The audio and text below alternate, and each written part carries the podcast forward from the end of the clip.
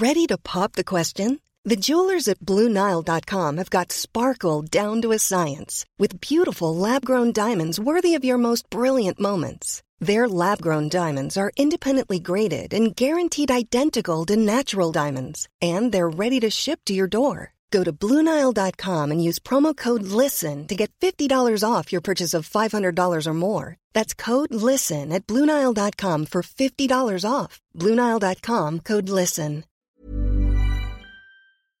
So I decided one day to uh, change my parameters on dating apps to a younger age. I saw this as more of quote unquote research because I write about this stuff for a living. And I thought, what are 21 year olds looking for on dating apps? What types of conversations are they having? I started chatting to two separate guys on a dating app who are 21 and 22. They both immediately asked me what my Instagram was. I did not share it with them. They then asked me to go on Snapchat. And I was like, you know what? It's harmless. I just use Snapchat to talk to my young nieces and nephews. I'll go on Snapchat. I quickly found out the wrong way that the reason why guys want to go on Snapchat is because the conversation and images and whatever disappear right away one of the guys, the 22 year old, he sent me a naughty picture and I was taken by surprise. You know, I'm a 35 year old woman. I don't know if it's because MILF porn is so hot right now that this is what they're seeking, but I, I haven't received a picture like that in many years. I did not ask for it. He did not ask me for consent. It was also really long, and so I took a screen grab of it because, like, I didn't even believe that it was his. I have it, like, who knows? And I sent it to my friend Amanda, and I warned her first. She told me around the same time his message came in that when you take a screenshot on Snapchat, the other person finds out. So the 22 year old writes me, saving that one for later with a winky face. Like, here's a guy who I don't even know sending me a picture of his eggplant, if you will. And I'm the pervert, the 35 year old woman who never asked to see it in the first place, but took a screen grab just because I wasn't sure it was real or not. But then I did send to my friend, and I felt so uncomfortable. I didn't want to open up Snapchat again. All of this is to say when you go outside of your normal type, you may get a rude awakening. Hi, I'm Jen Kirsch, and you're listening to Lockdown Love.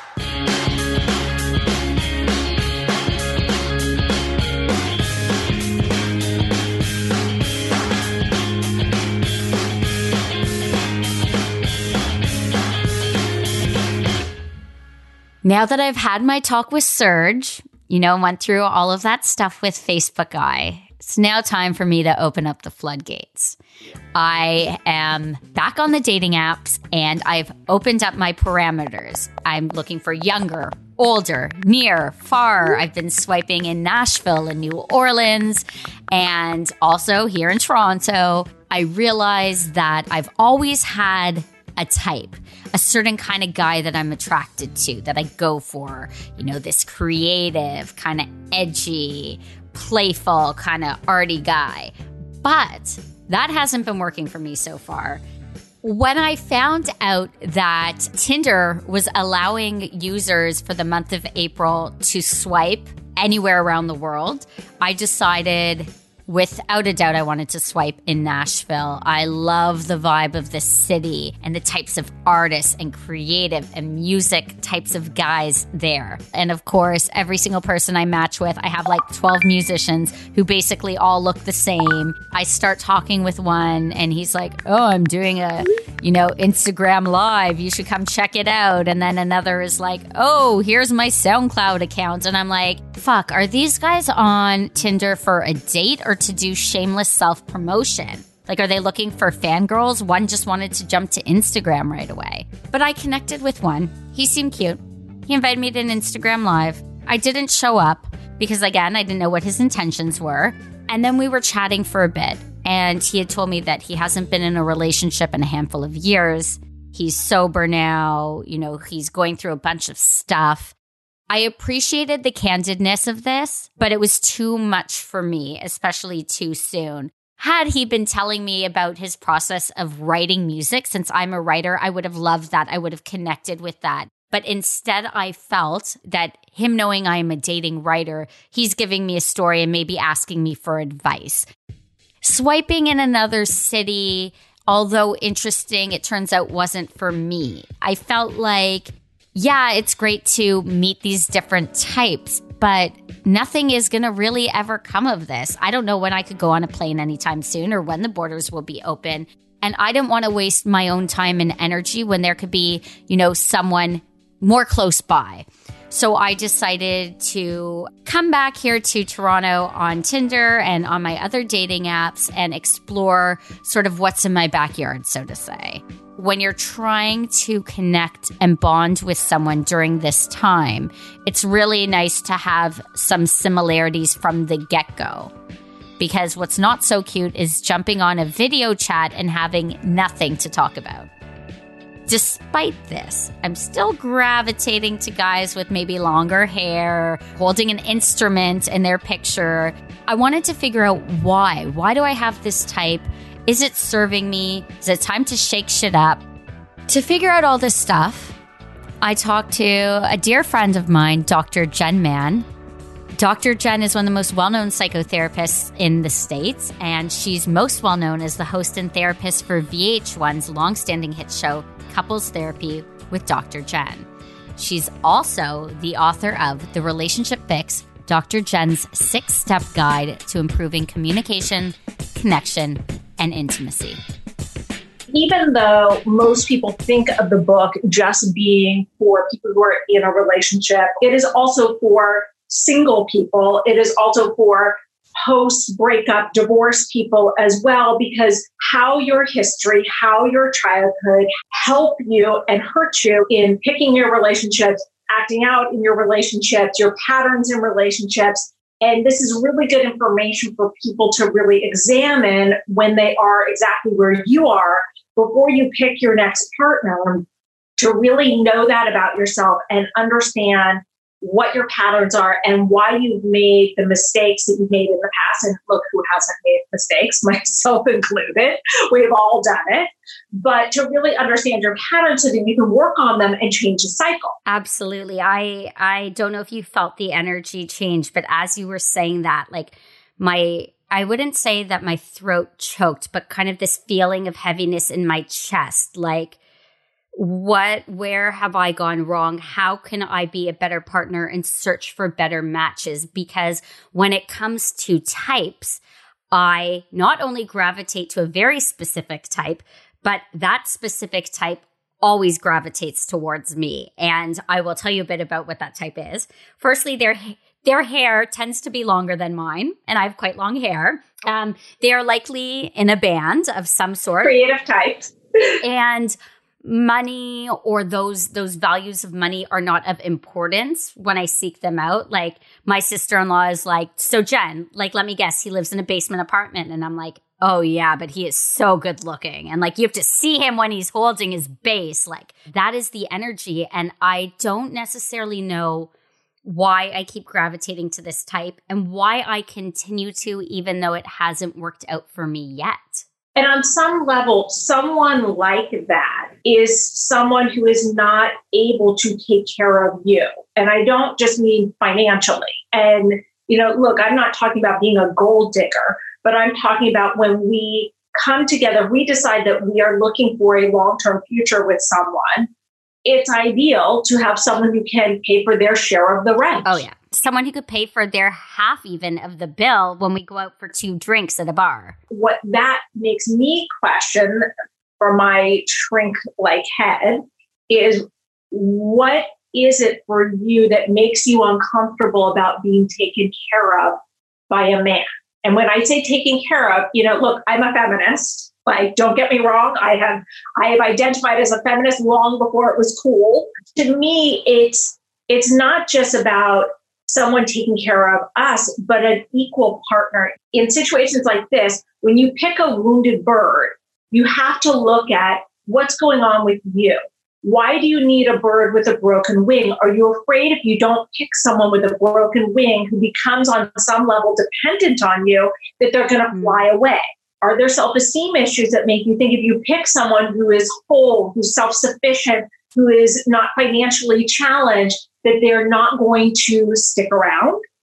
Is there some part of you deep down inside who feels uncomfortable being taken care of in any way. And again, I'm not talking gold digger taken care of. I'm even just talking about yeah. I'm not going to date someone who can't afford to buy themselves dinner and who can't afford to buy me dinner. It doesn't have to be, you know, crystal and, you know, steak and caviar, but someone who does not show themselves to be self sufficient is not a great choice in a partner. Right. We have to ask ourselves, why am I gravitating? What about this is familiar? What about this is comfortable? What are the secondary gains? In psychology, we talk about secondary gains. Tell me a bit about that. So to me, a secondary gain is, oh, okay, so the relationship develops, he's financially dependent on me. Mm. He can't leave you know that that's a secondary it's so interesting because i think of some i'm trying to now play i'm playing this sort of montage in my head of ghosts of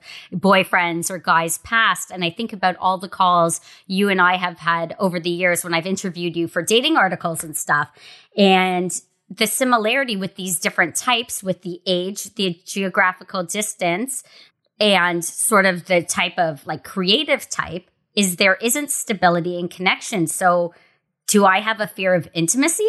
It, it, sounds like it. I mean, you're picking people who are not able to show up for you on a day to day basis, who are not able to support you emotionally on a day to day basis, who are not able to bring their 50% to the relationship financially. They're not going to require much of you because they're constantly on the go. So, you know, you can pick a creative. Look, I love creative men creative men are, are fabulous, but you can find a creative man who is successful if, if you like creative men, but it doesn't sound oh, like no. you're doing that. And even when I'm swiping away on these apps, sitting, you know, at my dad's house during lockdown, I'm like, you could tell you see lawyer, you see doctor, any of this. I'm like, no, no, no, no, no. Long hair weirdo guy, yes. I hope I match you see the lawyer guy, the doctor guy, before you swipe left, what is the feeling that comes up for you? I can't pinpoint the feeling right away, but right what comes up is like, oh, what are we going to have in common? When I am using digital apps to date, because that's what I've got right now, what what can what changes can I make to be a better me and to realize what's sort of been going on with me? Well, a few things. Yeah, and you asked a great question. Um, one is to do that kind of self exploration work, whether it is therapy. Um, you know, look, read my book. Obviously, I wrote it because I really believe that the insight and the research. There's never been a faster or easier way to start your weight loss journey than with PlushCare PlushCare accepts most insurance plans and gives you online access to board-certified physicians who can prescribe FDA-approved weight loss medications like Wegovy and Zepbound for those who qualify. Take charge of your health and speak with a board-certified physician about a weight loss plan that's right for you. Get started today at plushcare.com slash weight loss. That's plushcare.com slash weight loss. plushcare.com slash weight loss. Search that I did for the book can really help people better understand their patterns and break their patterns. So, so that's the first self exploration work. Secondly, is and connected to that is to do a deep dive, like you're starting to do, even just here with me. Uh, I make a list of every guy you've ever dated, you know, for more than oh, a couple no. of dates. You know, anyone that you've dated for, let's say, you know, three months or longer what what went wrong in the relationship, what you liked about the relationship, and, and to really look at what the patterns are. And then step two is to look at what is it about those patterns that connect to your history. And chapter four of my book about childhood is really a good one to help connect the dots for something like that. Right. The more you're able to work on the core issue, which typically is what you didn't get in your childhood, whether it is nurturing or attention or the focus that you needed or the availability of a parent. It doesn't even necessarily have to be dad. It could be mom. It could, like it, whatever it is to make the unconscious conscious and then work on healing that. And then three is, and this is actually a great time to be dating if you're looking for a long-term relationship. The reason is that Nobody can right. see each other in person and jump into bed together and then go, oh shit, I didn't right. need to fuck that guy. Like you, we, you've got all the time in the world now. And there's an understanding of we're not meeting in person. And by the way, it's also a really good time to assess because what's important in our relationships now are different than before. Before it used to be, oh, long hair, look how hot he looks yeah. with the bass in his hand. If we're a couple, how is he going to handle a pandemic? Of course, right. Is he going to be as conservative about his quarantine as I am?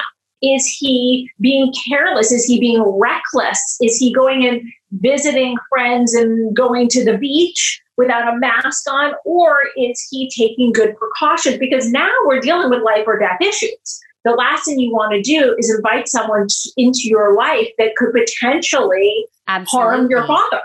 The great thing about that is that it's going to force us to take the time to get to know people in a much more significant, meaningful way before we actually meet them. And I think that that is really ideal. And hopefully, we can, especially any women, and look, men too, who are looking for long term relationships, hopefully, we will bring that with us after a vaccine is found, when we're no longer in quarantine, when we can start to relax a little more, right. hard to imagine that day. Yeah. If people are at home now listening and they're using dating apps um, and they've thought as they're listening to this, oh, wait, I do have a very specific type and that they're not really working for me either. Would you suggest they go polar opposite in terms of age range, distance, what their look, height. What should people be mindful of when it comes to reflecting on what their type has been and what it's done for them? I'm all for breaking the patterns, but if you don't address the underlying issue, you won't break the pattern. You you may pick the lawyer, but you're going to pick the lawyer who's irresponsible, who's emotionally unavailable. It, it may come in a different package, but because the wound is still the same, you're probably going to find ways to unconsciously recreate it. There was this guy that I dated. Maybe I'll just call him mustache guy right now. But he was crazy ambitious. He's super successful. He does look like a total hippie and wears, you know, his bolo ties from his bolo tie collection. But I remember when we started getting a little more serious, I remember crying and I, I was just having sort of like, I guess, an episode, if you will. And I felt like I didn't deserve him. There was such a nice friendship and connection, but he motivated me because he was motivated. And though he has a love of music and his career is somewhat music related, he wasn't a musician. And I felt like I don't know why I tell myself this. Why do I feel like I felt like I was so happy and that I didn't deserve it? And I sabotaged it. And, and honestly, when I said to you, what do you imagine? What goes through your mind when you imagine dating the doctor or the lawyer? That was what I picked up on right. when I saw your eyes. And I think that a lot of us struggle with that. I think that that's a normal feeling, but I think that sometimes we have to just take contrary action. Sometimes we have to explore in therapy what is it about us that makes us feel unworthy. Sometimes we look at things incorrectly mm-hmm. in that you think, oh, well, if I'm not earning as much as he is, I'm not valuable or I'm not worthy. But we bring value to a relationship in a lot of different ways. And it's not just about what we what we bring to the relation financially, it's about intellectually, emotionally, sexually, humor wise, insight wise, therapeutically. Like there's just in like there's just so much that we bring in different categories and sometimes we outweigh ones that aren't necessarily what's important to the person we're with.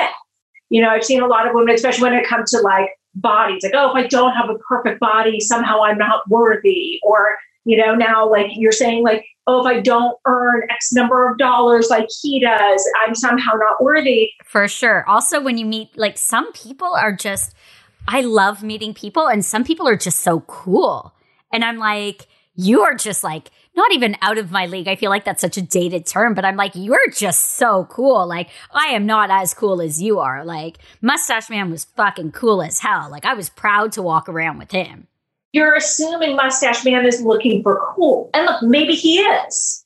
And maybe he looks at you and goes, Oh my God, she's so fucking cool with her pink hair and she's so creative. And that's so awesome that she writes for all these magazines and she does a podcast. Like, I like I dream, I always wanted to be a writer. I just love that she does that. Like, you don't know, or maybe Mustache Man is like, man, I just want someone who's like more low key. Like, I just want someone who's not in my industry, who like doesn't give a shit about like all this like pretentious shit that I have to deal with. Like, who knows? But it's like we we judge and we project and we assume. And it's important that we get comfortable with who we are and we're clear on what we bring to the table, what our strengths and our weaknesses are. I'm a big believer that we always need to work on whatever our weaknesses are. You know, it's like you you know my partner Eric, and he and I, one of the things that really bonds us is that we both have a belief that we owe it to ourselves and our partner to work on ourselves to be the best us that we can be, not just for us individually, but collectively for us as a couple. You know, after my talk with Dr. Jenn, I, you know, went for a nice long walk and had a healthy meal and sort of, you know, did me and kind of reflected. When I got home and I was swiping on Bumble, instead of going for the physical type I usually look for, I actually caught myself reading the bios. Rarely do I ever read a profile. And after talking to Dr. Jenn Mann, it already directly changed my interaction with the dating apps. I felt a bit disappointed myself that I've been judgmental in the past. I'd like to think that I'm not, and I'm like so cool and authentic. And really, I guess I'm just, you know, I do what we all do, which is we stereotype certain people, or we think because they're a hard worker and they work X amount of hours a week, they're not going to be that creative type or have this side hustle. So I would like to move forward, uh, being more open minded to the types of people that I give a chance to, or I give myself a chance to get to know. The other thing that's really interesting to me with talking with Dr. Jenn Mann, I'm also attracting a very specific type. And so I want to do the work to change that since that has not been valuable to me thus far. So we talk about, you know, looking at childhood trauma, which doesn't have to mean something crazy in this terrible life, just sort of how you interpreted things as a child and your own self narrative and how you see yourself and how you, since you were younger, position yourself in the world. But also, I want to start analyzing my past relationships, like Dr. Jenn said, that have been three months up to the three month mark or more, and see what was it about that person that won me over? What did I do that maybe made them reach out to me in the first place? What was our connection and what was sort of that fatal flaw and what was that downfall? I want to analyze these relationships so I could discover myself. And what better time to do a self discovery than lockdown? According to this list, I date people that are never around why? Like why the unavailable type? What what attracts me? Do I am I scared of commitment? It's so weird because I feel like I love commitment, but maybe I don't. Is that why I've been a freelancer for my entire career? Like cuz I can't hold a job, can I not hold a man? Like it's really funny just looking at some of these names. They're either unavailable because of the terms I've put out there, like as like a friend with benefits type thing, or they're unavailable because of their work schedule dictates that they're unavailable, or they're unavailable because they live at a different end of the country. And when I think of this, like every interview I've given on air and even like on my old Cosmo TV show was always like a relationship won't work unless the balance of power is equal. So why am I finding people that I can't even fully connect to because we're separated by space or lack of availability? What am I seeking? Why am I doing this when I like to think that I'm a hopeless romantic and all I want is love to be loved and to love in return? I can't wait tonight. I think I'm going to pour a glass of wine, put on something really cozy cutesy. Just kind of sit down with my notebook and analyze because it makes me feel a little sad for myself. I at least need to figure out why I have these walls up. Why did I put them up? When were they put up? How do I break them down? Because if I think that I'm so vulnerable and open. I share everything, whether it's with my editors or my Toronto Star readers or even my producer who's with me right now, you know, through a screen, of course, lockdown. But I put everything out in the open. And yet I'm hiding something from myself. And this is going to be a discovery of some sort, whether I like the results or not.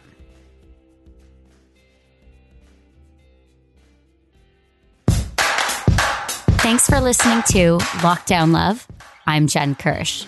Big thanks to Dr. Jenn Mann, author of The Relationship Fix, Dr. Jenn's six step guide to improving communication, connection, and intimacy. This has been produced by Adrian Muhajirin, Kimberly Hackyman, Allison Bruff, and me, Jen Kirsch. Lockdown Love is a production of Entertainment One's podcast network. Don't forget to subscribe and listen to us on Apple Podcast, Spotify, or wherever you get your podcast. The softest sheets you've ever felt. Now imagine them getting even softer over time. That's what you'll feel with Boll and Branch's organic cotton sheets. In a recent customer survey, 96% replied that Boll and Branch sheets get softer with every wash. Start getting your best night's sleep in these sheets that get softer and softer for years to come. Try their sheets with a 30-night guarantee. Plus, get 15% off your first order at bollandbranch.com. Code Exclusions apply. See site for details.